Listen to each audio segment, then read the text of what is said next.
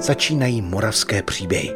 Každý týden pravidelně v tomto čase vám vyprávíme životní osudy zajímavých lidí žijících na Moravě. Partnerem pořadu je Paměť národa, redakce dokumentaristů působících na Jižní Moravě. Díky nim vzniká unikátní archiv vzpomínek pamětníků, ze kterého čerpáme. Dnes si společně poslechneme část vyprávění novinářky Zory Zemene, která převážnou část svého života spojila s Brnem. Její příběh pro paměť národa zaznamenal Václav Kovář. Od mikrofonu Českého rozhlasu mu za to děkuje Hana Ondrijášová. Díky archivu tak víme, že paní Zemene po absolvování žurnalistiky v Praze zakotvila ve zmiňovaném Brně. Narodila se ovšem do smíšené československé rodiny v slovenském městě Turčianský svatý Martin poblíž Žiliny. Jako dítě tam dokonce několikrát potkala prvního československého prezidenta Tomáše Garika Masaryka. Protože on tam jezdil na dovolenou i s rodinou. A já jsem v té době ještě nevěděla, že tam má vlastní dům. Já jsem si myslela, že tam jsou někde prostě ne pod nájmu a někdo od, nebo já nevím, co jsem si myslela, mě bylo takových 7-8 roků. Takže on se s náma teda bavil a on ujížděl rád svým strážím, pan prezident Masaryk. Na koni, ano. A z toho koně slezal s náma dětskama se bavil. A dělal si z toho legraci, že ujíždí svým strážím. Počkejte, já něco umím. Ten štíhlý bílý prst se náhle zdvih a každý z nás, z nás jeho žáků stih nutno jít, je čas. Ten, no teď už jsem to furt zapomněla. Je, je, vždycky vče, ten milý muž je vždycky v čele šel náš osvoboditel, náš učitel. Ještě dneska brečím. Když umřel, tak to nebyla vlastně, neříkám, že celostátně, ale tak nějak tu jsme měli jako velikou vzpomínku na něho, protože mě tady byl vynikající chlap. Jako člověk teda. Je to neuvěřitelné, ale Tomáš Garik Masaryk nebyl zdaleka jediným prezidentem, se kterým se Zora Zemene, tehdy ještě Zora Hedánková, potkala. Co by dítě viděla na vlastní oči i Edvarda Beneše. Když v 38. roce objížděl pan prezident Beneš, objížděl republiku, tak v tom Martině mě oblekli, do, vtedy byl jako móda, ne móda, ale prostě pořádný člověk měl, tedy, pořádná rodina měla teda pro děti kroj, nebo tak, jak bych to řekla, ale vyšívaný, ručně vyšívaný a tak. Oblekli mě do toho kroje, připravili a já jsem byla velmi dobrá žačka a taková, do všeho jsem se spala. Ale jako, jako taková je moje přirozenost. A tak někoho napadlo a tatínek ale přitom byl Čech, že? A někoho napadlo teda, že přijde pan prezident Beneš na té objížďce před válkou. To potom za rok začala válka. A tak prostě jsem měla projev, který mě někdo napsal, takový jako pro děti, kolik mě bylo let, no 20, 12 roků. No a potom už to všechno vzalo docela jiný směr, protože za rok začala válka, vznikl slovenský štát a my jsme zůstali v tom slovenském štátě, že jo. No, co se stalo v tom slovenském státě? Tatínek byl zaměstnaný v pojišťovně, Česká vzájemná pojišťovna, nebo tak nějak se to jmenovalo, a o, o to zrušili a musel do Bratislavy, když se zůstal na Slovensku a kdyby byl, měl i ženu Češku, tak museli ven, ale že maminka byla Slovenka, tak zůstal v Bratislavě. A my jsme teda půl roku nebo možná i víc, možná dva roky, to už nevím, dojížděl z toho Martina vždycky na sobotu a neděli, tehdy se ještě v sobotu pracovalo tak až padla v sobotu, tak nastoupil na vlak a jel do Martina a v neděli po obědě hned zase zpátky.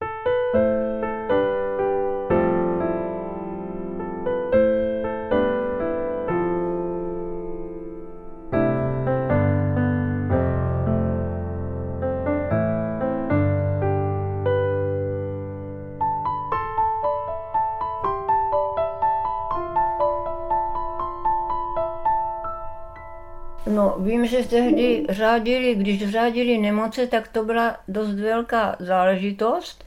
Například e, záškrt nebo černý kašel nebo šarla, já nevím, jak se jmenuje šarla, spála.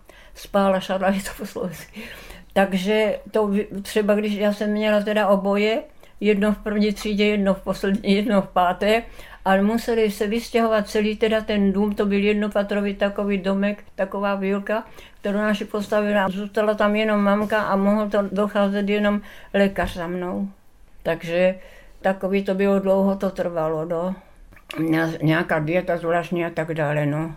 Měla jsem spolužačku, jmenovala se Hanna Raptová a ta byla z vícero dětí a protože my jsme byli takzvaná jako zámožnější rodina, když jsme měli tu vilku a tatínek byl potom už později úředníkem a tak, tak ona chodila k nám tak jako jakože vypomáhat, ale nevypomáhat, ale jakože k dětem a podobně. My jsme ji potom jako dávali na oplátku, to se tehdy dělalo, obnošené šatstvo, ale hlavně například na Vánoce a na Velikonoce se dávalo to šatstvo nejenom obnošené, ale i takové jako novější, to nebylo obnošené, roztrhané.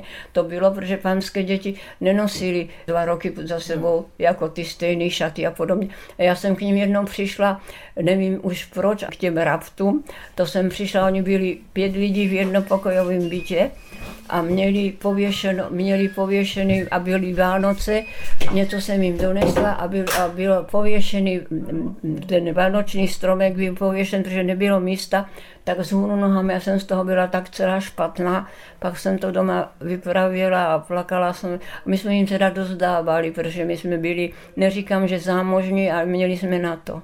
Já jsem měla málo kamarádek, ale ne proto, že bych já měla málo kamarádek, že bych nebyla to, ale byla to taková divná doba. Já jsem ještě chodila se židovkama do školy a potom už si pamatuju, že když přišlo zle na židy, tak židé nesměli chodit ani po hlavních třídách, ze školy je vyhodili, nesměli chodit po hlavních třídách, teda když byl, jak bych to řekla, chodník, tak byl chodník eh, asfaltový a vedle trávnatý, tak oni mohli jenom vedle ne po tom asfaltovém. A pak jsem viděla i teda, když židovské jeden nebo dva, dva odvozy jsem viděla, když připravovali už potom s kuframa takové velké zástupy, ale to vám teď už nevím kdy a kde. Opravdu to, to, mám to před sebou, ale nevím kdy a kde to bylo. Teda byli tam i známí, ale nikdo nevěděl, co se s nima bude dít. No, mysleli si, že je prostě někam sváží, ale ne, co bude takového, jak bylo. Jak už zaznělo, po druhé světové válce vystudovala Zora Zemene žurnalistiku v Praze a záhy odešla se svým manželem do Brna, kde rodina zakotvila natrvalo. Prostě jsem se vdávala prostě do Brna a protože můj s manželem jsme se seznámili sice v Praze, ale on studoval přírodovědeckou fakultu, ale takovou moc rostlinou a on chtěl spíš ty kameny a tyhle věci a to, to bylo v Brně, ten směr, tak přestoupil do Brna, tak chvilku jsme byli každý den a jak jsme se v tom prosinci vzali, tak já jsem se potom přestěhovala eh, jako za ním do Brna, jenomže jsme neměli kde bydlet, on bydlel v hotelu, který přestavili na kolej a já jsem tam nemohla, tak jsem bydlela někde v podnájmu a pak někomu napadlo, jsou to mladí lidé, budou mít rodinu, tak jim dejde svobodárnu, tak nám dali svobodárnu. V Brně Zora Zemene vystřídala postupně více novinářských pracovních pozic. V lidových novinách, v univerzitním časopisu Univerzitás i v stranickém plátku Rovnost. Před svým odchodem do důchodu počátkem 80. let pracovala nějaký čas i v brněnském rozhlase. Ale dělali jsme, ale ta běží ale ta běží. A tehdy byly ještě v rozhlase, to nebyla taková technika, jak dneska, tak e, to byly hodinové, skoro hodinové pořady a to byly takové velké bály a ty se museli stříhat.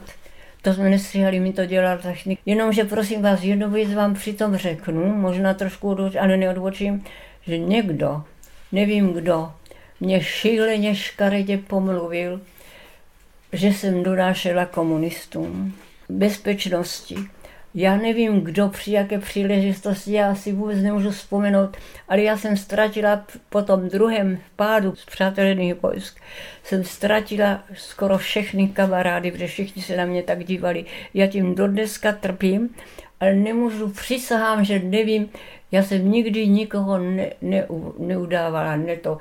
Měla jsem mezi tím, tam jsme se ještě nedostali, ale to není tak závažné, když jsem potom vyšla z žurnalistiky, tak jsem dělala průvodkyni průvodkyni zájezdu i do ciziny a měla jsem kromě jiného potom lovce, kteří byli tady od Šedoku. A ty jsem jako doprovázela při lovech a tak. Ale s nikým jsem nikdy nemluvila tady o těch věcech.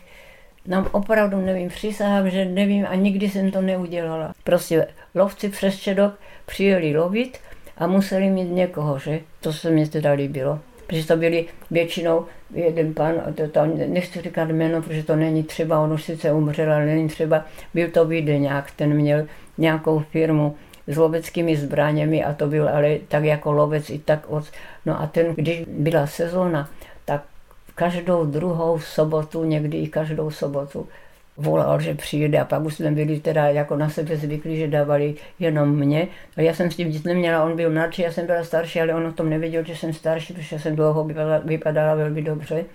Já jsem si dokonce kvůli těm lovům, protože jsem to dělala dost dlouho, tak jsem si nechala ušit i zelený oblek, Manchesterovi, protože se tam nechtěla chodit jako v sukni a tak to nešlo mezi těma jelenama. Často jsme teda bydleli v Žurochovickém zámku, ale někdy jsme bydleli úplně někde tak jako v chatě nebo tak. Kvůli kontaktu s cizinci i kvůli častým zájezdům do zahraničí se dostala Zora Zemene do hledáčku státní bezpečnosti a od roku 1987 byla vedena ve svazcích STB jako důvěrnice pod krycím jménem Heda. Nutno ale dodat, že kategorie důvěrník automaticky neznamenala vědomou spolupráci. Samotný svazek byl zničen. Zora Zemene tvrdí, že nikdy nic nepodepsala. Podezření ze spolupráce se jí dotklo. Přesto, nebo právě proto, radí dívat se na svět optimisticky. Tak berte si příklad z dobrých věcí a těm špatným se snažte vyhnout z celého svého snažení, co můžete. Milí posluchači, jak víte, příběhy čerpáme z rozsáhlého archivu Paměť národa. A ta má své srdce i na Jižní Moravě. Pobočka Paměti národa sídlí i v Brně. Sledujte na webu a sociálních sítích Brněnský institut paměti národa. Navštivte ho a podpořte. Přijměte naše pozvání do klubu Přátel paměti národa. Díky vám zdokumentujeme paměť Moravy. Vše najdete na webu paměťnároda.cz. Děkujeme.